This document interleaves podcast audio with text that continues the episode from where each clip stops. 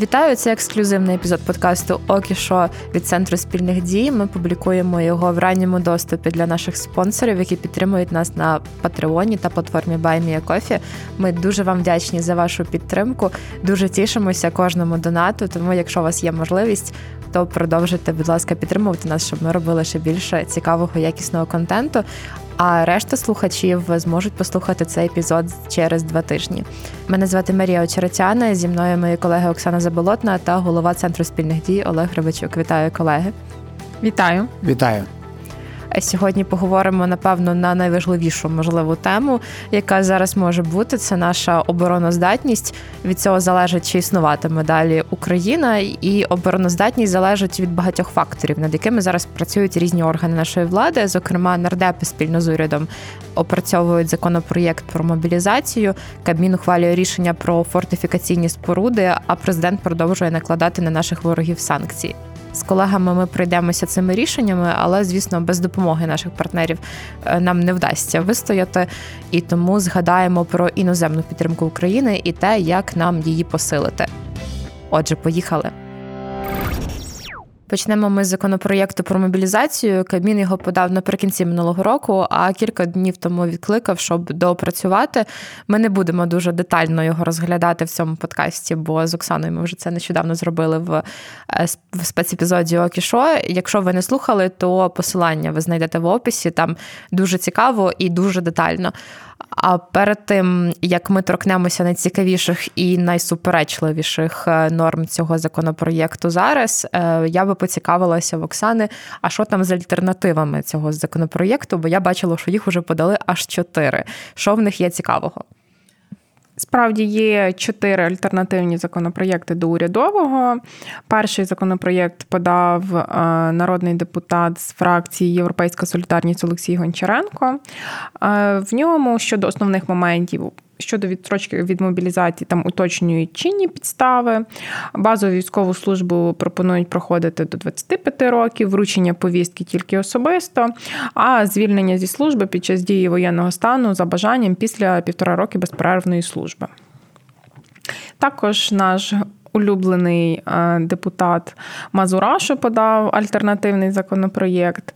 Пропонується в ньому відстрочку від мобілізації для осіб з інвалідністю першої, другої, третьої групи, також уточнення інших підстав чинних, е, базова військова служба до 25 років. Е, повістку можна вручити особисто через електронний кабінет або на електронну, електронною поштою, і звільнення зі служби за бажанням після двох років безперервної служби. Також подала група Разумкова на чолі з ним позафракційний. Е, там щодо відстрочки від мобілізації там зберігаються чинні підстави. Базову військову службу зобов'язані проходити особи до 27 років, вручення повістки тільки особисто. А звільнитися зі служби можна за бажанням після двох років служби, з яких вісім більше вісім і більше місяців мають становити е, участь у бойових діях.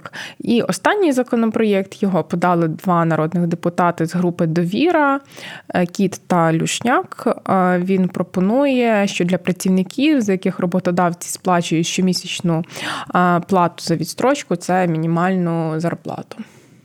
Тобто це такий своєрідний відкуп від мобілізації. Так, це такий відкуп від мобілізації. Ця ідея кілька тижнів тому вона з'явилася. Для мене це було дуже дивно, коли вона з'явилася в новинах, що офіс президента розглядає таку ідею, і всі видатні економісти е, набігли е, казати, яка це класна ідея, як ми наповнимо бюджет і як ми зможемо забезпечити наших військових грошима. Пане Олеже, як вам ця ідея? Ну, це суто українська ідея, тому що в українській практиці е, слово відкуп е, означає лише одне: це е, уникнення від чогось і дуже нагадує українцям хабар. І узаконювати відкупи чи хабарі було б дуже дивно. Це для мене це говорить про те, що. Популізм в країні нікуди не зник. Е, щоб привернути увагу, депутати висовують які-небудь там е, клікабельні, як вони думають, ініціативи. А насправді в суспільстві колосальна, колосальний запит на справедливість. А слово відкуп і справедливість вони між собою не поєднуються. Якщо повернутися до урядового вже законопроєкту, перш за все обговорюють питання, хто матиме, хто не матиме відстрочку від мобілізації. Оксана, нагадай, будь ласка, хто ж втратить це право на відстрочку? Відстрочку від мобілізації матимуть лише особи з першою і другою групою інвалідністю, особи з третьою групою інвалідністю вони не матимуть цієї відстрочки. Також особи, які зайняті постійним доглядом за своїми батьками або батьками дружини чоловіка, які за висновком ВЛК його потребують. Також ті, хто мають дружину, батьків чи батьків дружини з першою і другою групою інвалідністю, також е, лише чинні народні депутати і особи, які звільнені в запас, в тому числі після звільнення з полону. І зараз нардепи багато обговорюють цей законопроєкт. І Я підозрюю, що якісь норми е, до наступної версії цього рішення ми побачимо вже в іншому вигляді. Наприклад, Олена Мошанець в ефірі телемарафону казала, що групу інвалідності в цьому законопроєкті взагалі думають замінити на перелік хвороб, е, з яким в жодному разі не можуть мобілізовувати. Наприклад, якщо людина хвора на туберкульоз, то її не можна буде мобілізувати в жодному разі, навіть від на якісь тилові посади. А ще активно обговорюють в мережі можливість повернення військовозобов'язаних українців за кордону. Чи є взагалі якась згадка в законопроєкті про це? В цьому законопроєкті немає про це згадку, тому давайте це питання розглядати більш комплексно. Частина чоловіків виїхали цілком легально або до початку війни, і їх повернути без їх бажання насправді є неможливо. Насправді багато досить чоловіків повернулися самі добровольцями. Е, також друга частина виїхала вже під час війни. Якщо вони мали легальні підстави. Е, в законі є е, хто зараз має на відстрочку, чи вони об'єктивні чи ні, це інше питання, е, але вони виїхали з країни на цілком легальних підставах і теж їх повертати абсолютно немає можливостей. Е, частина, звичайно, через різні корупційні дії, е, через маніпуляції з військово-лікарськими комісіями або через шлях, як волонтери виїхали з країни. Е, їх неможливо повернути за викликом з ТЦК. І західні демократії, очевидно, їх не не захочуть видавати. Але якщо будуть встановлені факти підробки документів або інші корупційні схеми, е, то в кожному індивідуальному випадку процедура екстрадиції загалом е, можлива. І, взагалі, е, з цим були проблеми з самого початку, тому що, знаєте, на спецпатрон перемагав всіх за три тижні, і це питання неадекватної державної політики і відсутності стратегічного бачення. І пройшло майже два роки, і зараз спікер Верховної Ради каже, що роликами про пса патрона в війні не переможеш. Тому так, коли є ніша для зловживання, коли нею користуються е, через криві процедури, то це треба вирішувати негайно, а не затягувати. Але мені цікаво, якщо в законопроєкті нема згадки про це, звідки пішли оці всі обговорення? Це в новинах хтось сказав, якщо не помиляюсь, голова національної поліції сказав, і почалось обговорення в суспільстві. Дуже часто щось в новинах трапляється і просто заміряється ставлення людей до цього. І тому ідеї виникають, зникають, виникають, зникають. От, наприклад, як ідея, яку ми раніше обговорювали про відкуп від мобілізації. Її теж вкинули, обговорили, зрозуміли, що воно що ми це не продамо, а знову вже це не обговорюють. Е, ти торкнулася теми західних демократій, які не будуть видавати військовозобов'язаних українців. Е, зокрема, від Естонії було таке свіже повідомлення, що цього не станеться. Так само Німеччина не планує сприяти мобілізації. А от від Польщі я не бачила такої однозначної позиції. Навіть навпаки, е, один депутат польського сейму вважає, що Захід має сприяти мобілізації українців, які зараз за кордоном. Пане Олеже, чи є зараз в Євросоюзі якась більш-менш спільна позиція щодо цього? Ну, якщо вона і є ця позиція, то вона точно не на підтримку е, мобілізації українських громадян, які зараз е, знайшли притулок в Європейському Союзі. Насправді це питання не вирішується якось примусово. Е, можна шукати, знаходити впливи, але ми ж не Білорусія, щоб, наприклад, там вилучити паспорти і залишати своїх громадян без паспортів, без перереєстрації. Там в закон десь чи в законопроекті, чи як Оксана каже, інформаційно вкиди були про те, що там через консульство, посольство, коли громадянам, які знаходяться за кордоном, треба там щось продовжувати, то мовляв, ви приходите, а вам тут кажуть, ага. А от ви тут не на обліку, або якщо ви не станете на облік, то ми вам не продовжимо. Такі, в принципі, певні впливи можуть бути. Але найкращі впливи це мотиваційні. Це, наприклад, ну, якщо ти амбітний, збираєшся робити політичну кар'єру, якщо в тебе в біографії буде там. Там декілька років того, що ти знаходився за кордоном і без поважних причин, то зрозуміло, що тобі буде складно входити в українську політику, хоча я не знаю, якою там буде українська політика. Але в мене таке відчуття, що для того, щоб ти там був успішним публічним діячем, е, оці роки. І або, як кажуть, коли тебе діти запитають, тато, а що ти робив? Оце буде питання, це може впливати. Але примусу, якісь формальні речі, е, механізми екстрадикції це все з галузі фантастики. Європейський Союз, в принципі, таких способів впливу не визнає. Я бачила також позицію заступника голови комітету Верховної Ради з питань національної безпеки, оборони розвідки Єгора Чернєва. Він говорив, що фінальний законопроєкт, за який голосуватимуть нардепи, має бути дуже збалансований в тому плані, що мусить бути баланс між нормами, які мотивують до мобілізації, які примушують. Оксано, як зараз на твій погляд виглядає цей баланс? І чи може законопроєкт стати більш збалансованим і при цьому бути ефективним? Якщо чесно, мені дивно е, чути.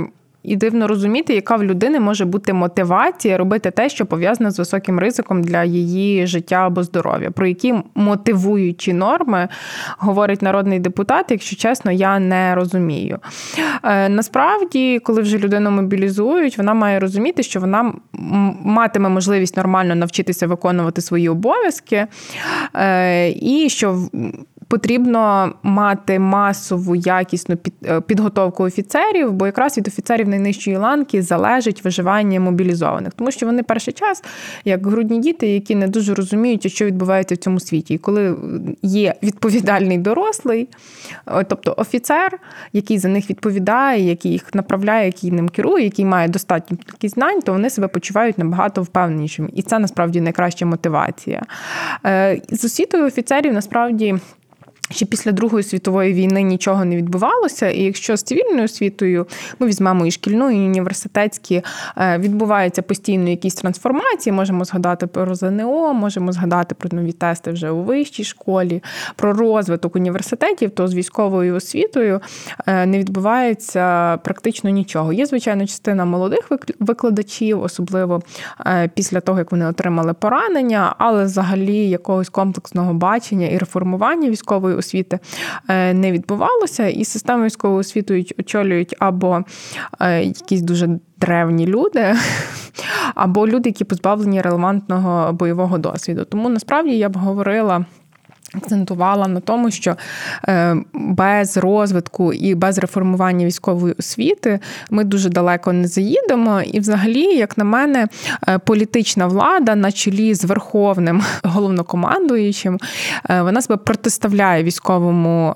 командуванню і не хоче робити якісь непопулярні речі і скидає на військових якісь незручні моменти пов'язані з мобілізацією. І коли коли, звичайно, кажуть про відпочинок військових, про те, що вони мають право звільнитися з служби через якийсь період, як на мене, потрібно мати сміливість, чесно сказати, що жодна армія в світу не дозволить відпустити найбільш боєздатних і навчених людей е, посеред війни. Ну тобто, війна в нас триває, ми не знаємо, скільки вона ще буде тривати. І в цей момент ми відпустимо своїх найбільш навчених і досвідчених людей. Це нонсенс, очевидно. Зрозуміло, що ці люди вони потребують відпочинку і відновлення не на тому рівні, який є зараз. Але потрібно проводити мобілізацію, бо пес-патрон е, це все не вирішить. Пес-патрон не переможе. Як каже голова Верховної Ради. Да, А от у росіян мотивація одна, і це нещодавне дослідження, там гроші. Там просто люди йдуть на смерть, але там дружина е, покійно отримує ладу. У наших умовах е, це теж важливий фактор. Але я думаю, що до мотивації належить ще е, розуміння військовослужбовцям, а що буде, якщо він отримує поранення, інвалідність, оці всі соціальні пакети, про які почали вже говорити значно більш детальніше, ніж було перед цим. Тобто те, що каже Оксана освіта, але ось там життя військовослужбового після того, як він е, повернеться до до, до, мирних, е, до мирного способу життя, його лікування, його можливість якісь мати якісь певні соціальні привілеї, оцей статус учасника бойових дій, все це також важливо. Хоча для українців найбільша мотивація це розуміння того, що їх і їхню землю, їхніх рідних просто хочуть фізично знищити. І тому українці воюють набагато більш мотивованими, ніж росіяни, які приходять приходять заробляти гроші. Ви дуже гарну тему підняли, і я проанонсую. В нас незабаром вийде подкаст «Почуті по суті, якраз про соціальну допомогу військовим і їхнім родинам, що важливо. Справді тема складна, і хочеться, щоб органи влади дуже комплексно до неї ставилися. Про це слухайте в нашому подкасті. А якщо вже Оксана, ти торкнулася теми освіти військової, то я тут пригадаю одну з найцікавіших норм законопроєкту для мене це базова військова служба і базова загальновійськова підготовка. Е, розкажи коротко, що це таке. Це те, що півроку там, так? Замість строкової військової служби запроваджується базова е, військова служба для всіх громадян віком до 25 е, років. І вони зможуть обирати рік і період служби. І ми вже в звичайному випуску обговорювали, що це не дуже ок, е, через те, що неможливо передбачити тоді навантаження на навчальних центрів, тому що в один рік може бути дуже велике навантаження, а в інші роки вони будуть простоювати. Тобто це має бути фіксований фіксований е, період і фіксований рік. Е, строк цієї базової військової служби в мирний час він до п'яти місяців, а під час воєнного стану на строк, який визначений в указі президента, тобто ми не знаємо, який це строк. Е, і базову загальну військову підготовку БЗВП проводитимуть для здобуття військово-облікової спеціальності, військових вижах, військових підрозділах вишів, начальних центрах ЗСУ і в закладах фахової освіти в вищих всіх формах власності. І для проходження БЗВП направлятимуть придатних громадян віком від 18 до 25 років, але є також є категорії, е, які без БЗВП не зможуть вступати на певний вид служби. Це стосується державних службовців, прокурорів і поліцейських. Але, як на мене, це теж не дуже є логічною нормою, е, тому що вони і так не можуть бути мобілізовані, і те, що вони пройдуть БЗВП. Це щось типу, як в Ізраїлі, пане Олеже. От якби це все було обов'язково навіть для жінок, от я би справді подумала, що це як там. Чи це ж якась інша система?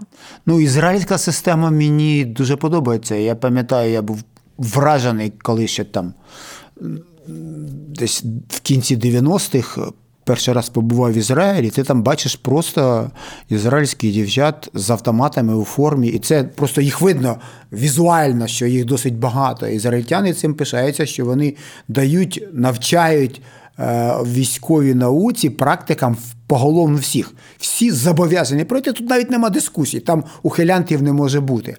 Але ну, все-таки Україна не Ізраїль. Нам потрібно думати над моделлю. Мені з точки зору от практик дуже подобається швейцарська практика. В чому? В тому, що у фактично у кожній хаті швейцарського там громадянина в нього є такий невеличкий складик, де в нього там і його військовий велосипед, його форма, все на світі, все, що потрібно, ото, що ми називаємо тривожна валізка, тільки у них вона не просто тривожна валізка, а в повному боєкомплекті. І вони регулярно проходять ці тренінги, і там, щоб їм мобілізуватися, потрібно там лічені хвилини. Кожен з них знає, куди там їхати. Там, напевно, у них вже GPS стоять запрограмовані. Але в принципі це така цікава практика, тому що в перспективі, скоріше за все, нам доведеться жити під постійною загрозою напада, і тому українцям було б дуже важливо це мати. Питання інше.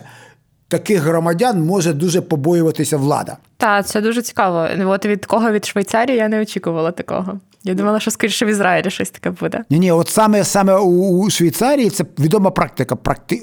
От саме от уявіть собі, що просто кожен громадянин Швейцарії має в себе вдома офіційно. Я не знаю, як вони там забезпечують, але от все, що потрібно від транспорту до зброї, от все є.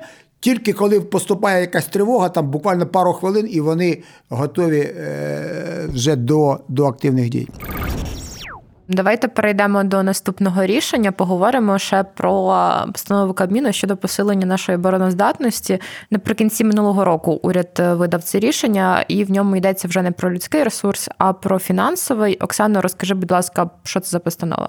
Це постанова, яка набрала чинності 29 грудня 2023 року. Вона зобов'язує Міністерство оборони, обласні, Київську міську, районні військові, військові адміністрації населених пунктів, Державне агентство з питань відновлення і розвитку інфраструктури.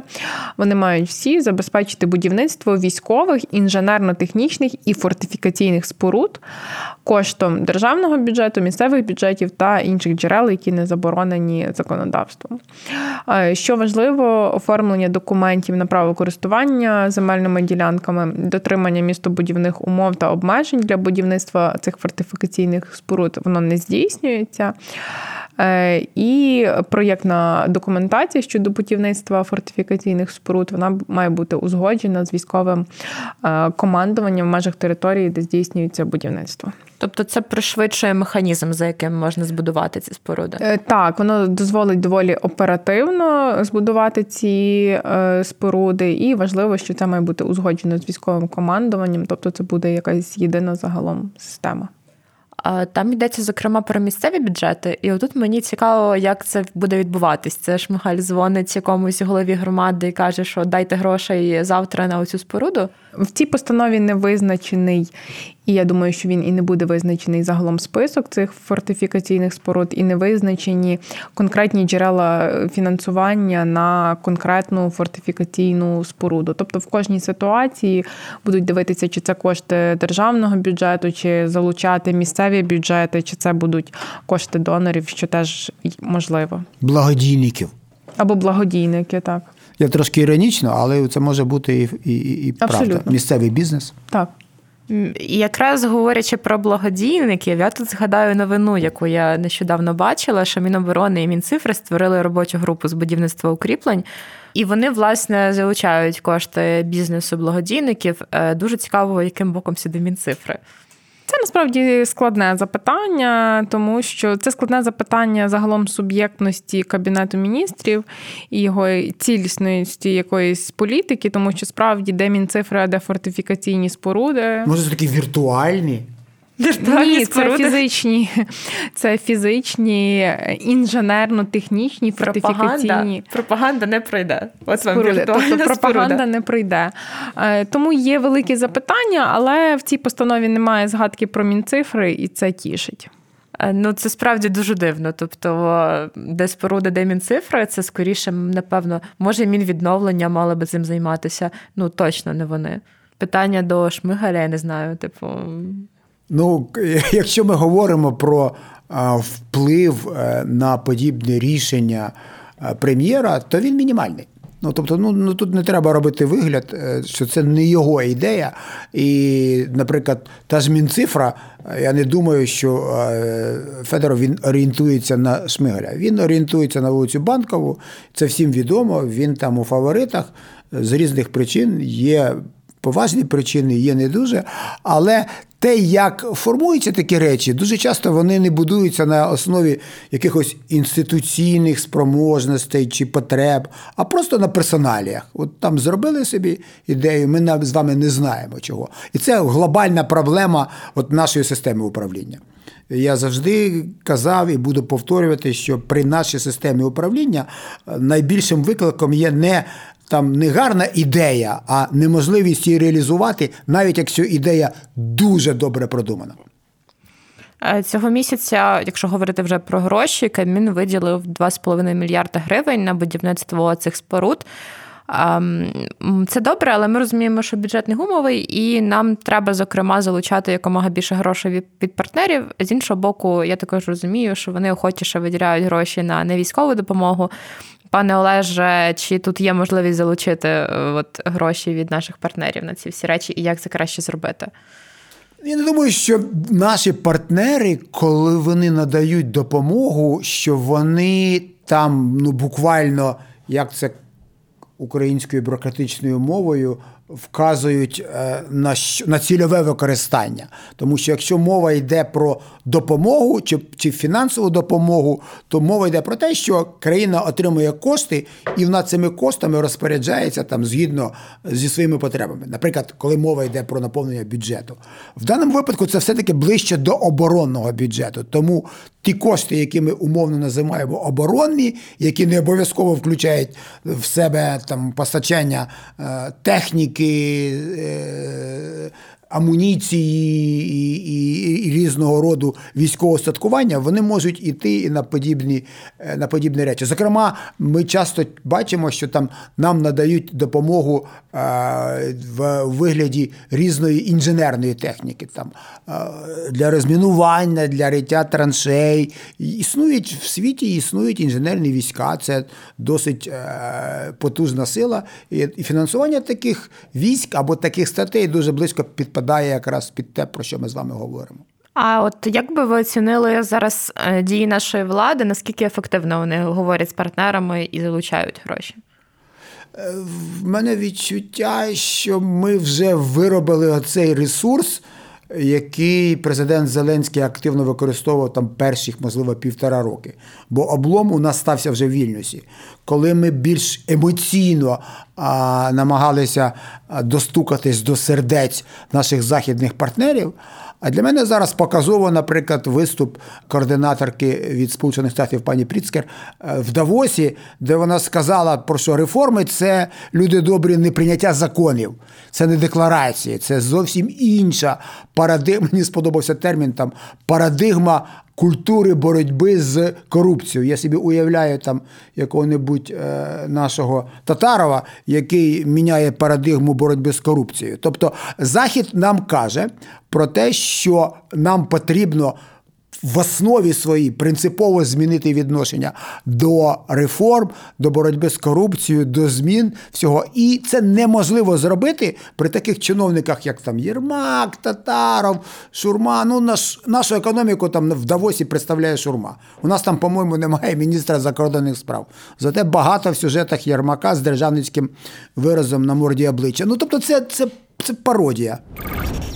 На сам кінець ми ще згадаємо про Е, санкцій. Володимир Зеленський завершив попередній рік тим, що наклав ще трішки санкцій на наших ворогів. Е, Оксано, що це за санкції? Що вони передбачають? Ви знаєте, це накладення санкцій Володимир е, Володимиром Олександровичем мені нагадує як рибний день в радянських столовках. Всі чекають четверга, того що буде риба. Так само ми всі чекаємо кінця місяця, бо будуть нові санкції. Справді санкції це добре, це я жартую. 30 грудня були санкції. Цей раз не такі потужні, як зазвичай, це не сарказм. Е, наклали санкції на сім людей, які використовували українські документи або отримали в Україні якісь посвідчення біженця. Хто ці люди, якщо чесно, я не знаю. Е, але на них е, наклали санкції на 5 років і там різні обмежувальні заходи, типу блокування активів. Ну, стандартно, що пропонують обмеження операцій, зупинення виведення виведення капіталів. Якщо вони на території України, то примусове видворення за межі території України. Таке. Ну, але в мене зразу реакція, пам'ятаєте, як там е, контрабандистів е- позбавили всього на світі теж Альперіна, а потім якось так виходить, що спрацьовують там правки Лозового, і він виходить на волю. А для мене резонує призначення голови рахункової палати, яка є сімейна подруга Зеленських, яким чином це узгоджується з боротьбою з корупцією. Ситуація у Верховному суді. Тобто для. Президентські санкції президент має з собою демонструвати ну, нульове нульову толерантність до корупції і до людей, які заплямовані. А там е, навколо Єрмака, починаючи з нього самого, вони всі як як далматіни в плямах корупційних. І закінчуючи от такими фактами, про які вже всі говорять, про те, що поза конкурсом призначили людину на посаду голови рахункової палати, яка не знає англійської мови, яка взагалі не відповідає жодним стандартам. А це якраз ну хто має ці санкції запроваджувати? Це хто має перевіряти? І скільки у нас є прикладів людей, які там очевидно вже і під західними санкціями були, а в Україні не було. Це якась окрема, якась така, як президентська відзнака. Ці санкції. Мені здається, що вони більше носять такий, ну. Піарний ефект, тобто показати, що президент лічно бореться і лічно налажує санкції. Саме налажує. В мене теж було відчуття, тому що ну навіть якщо вони ефективні, насправді дуже тяжко помацати якийсь вплив від них. Може, я помиляюсь, може вони прямо потрібні.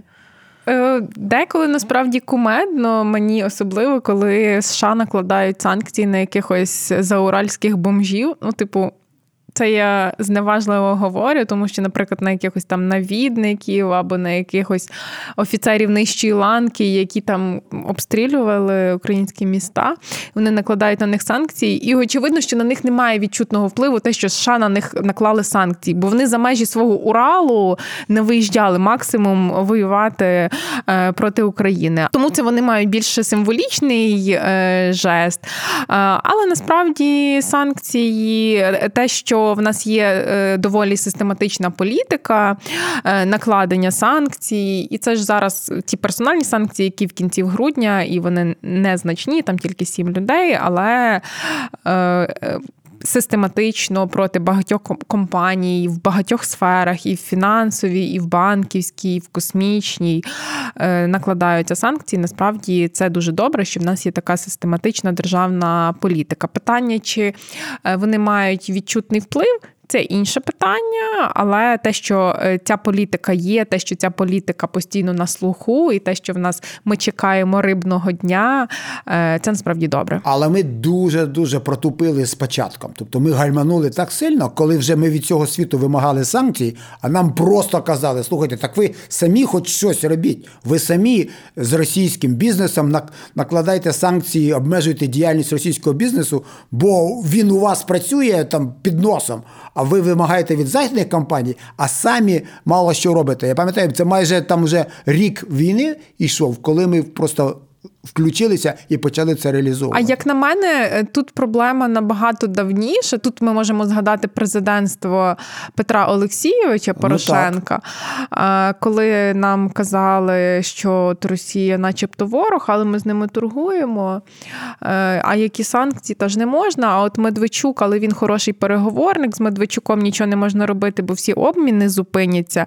І це насправді було як таке продовження Портмов. однієї політики. Абсолютно, це було продовження такої політики, тому звалювати це все на е, цю владу я б цього не робила, тому що це дуже таке планомірне продовження попередньої політики.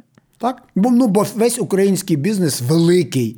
Він відпочкувався від російських олігархів, і це активно використовувалося. І я думаю, що якщо гарно покопати, то ми все рівно зараз в нинішній Україні знайдемо. І час від часу я бачу публікації журналістів і знову там десь упирається, ти попадаєш в схему друзів Єрмака, які там мають якийсь російський бізнес, і тому той чи інший бізнес ніхто не чіпає. Але він є в українських умовах досі працюють компанії, які там е, платять податки, підтримують війну в Росії, і вони вони не всі далеко далеко не всі під санкціями.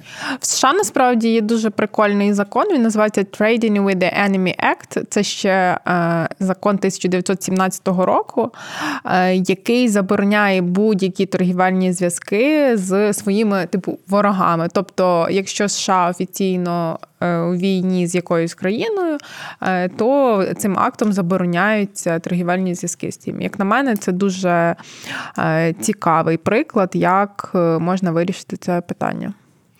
Згадаємо ще про е, закордонні санкції. Начальник української військової розвідки Кирило Буданов цього місяця давав інтерв'ю французькій газеті Лемонт, і він заявив, що Росія не голодує попри санкції, і треба би це виправляти. Тому західні лідери мусять посилити санкції, зокрема щодо енергетичного, металургічного та фінансового сектору.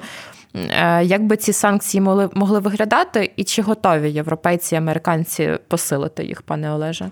Тут потрібно підходити ну, не з таким популістичним е, наскаком, тому що коли ми говоримо про посилення санкцій, то треба знаєте, є санкції і санкції. Треба дивитися, на чому Росія заробляє найбільше. Ми зараз, коли говоримо про санкції, кожен з нас уявляє собі там збитий шахет, і там половина, якщо не більше комплектуючих, це продукт американських компаній особливо там електронні технологічні. Але з іншого боку, ну фактично неможливо, це ж не йде не прямий, не прямі поставки, а це через треті країни. І уявити, що це вільний ринок в світі, і що ти можеш не дозволити продавати або купувати там якимось умовній країні треті, третього світу е, електроніку, це не про це мова. Важливо не не йти в деталі і і не намагатися там тільки е, е, слідкувати за чіпами, а за тою номенклатурою продуктів, де Росія найбільше заробляє грошей. Вона досі заробляє найбільше на, на нафті. На нафті, і коли були введені там обмеження на ціну, то Росія почала за допомогою цілого флоту, там греки туди включилися активно. Фактично такий танкери, які там на ходу перереєстровувалися, запливали в нейтральні води, перевантажили, і Росія там отримала багатомільярдні прибутки. Але зараз, уже, наприклад, ті ж американці ввели санкції, де йде інспекція подібного танкера. Якщо в тебе на борту танкера знайдуть оцю нафту, то там до конфіскації і, і, і різко впали об'єми. Тобто потрібно говорити про те, що. Е, у боротьбі з е, можливістю Росії далі виробляти сучасну зброю важливі там не тільки електроніка, бо для кожного з нас ми чомусь собі уявляємо чіпи. Ну, наприклад, станки. Е, точні 80% російського устаткування, яке виробляє зброю, це високоточні сучасні цифрове устаткування з Німеччини. Бо німці роблять найкращі в світі станки. І я думаю, що за ними легше слідкувати, не давати можливість виробляти зброю, тому що в нас існує дещо такий спрощений підхід, що от там ввозяться чіпи, е, якісь, ну, в основному електроніка. Але треба брати основні статті експорту і над цим працюють методично, постійно.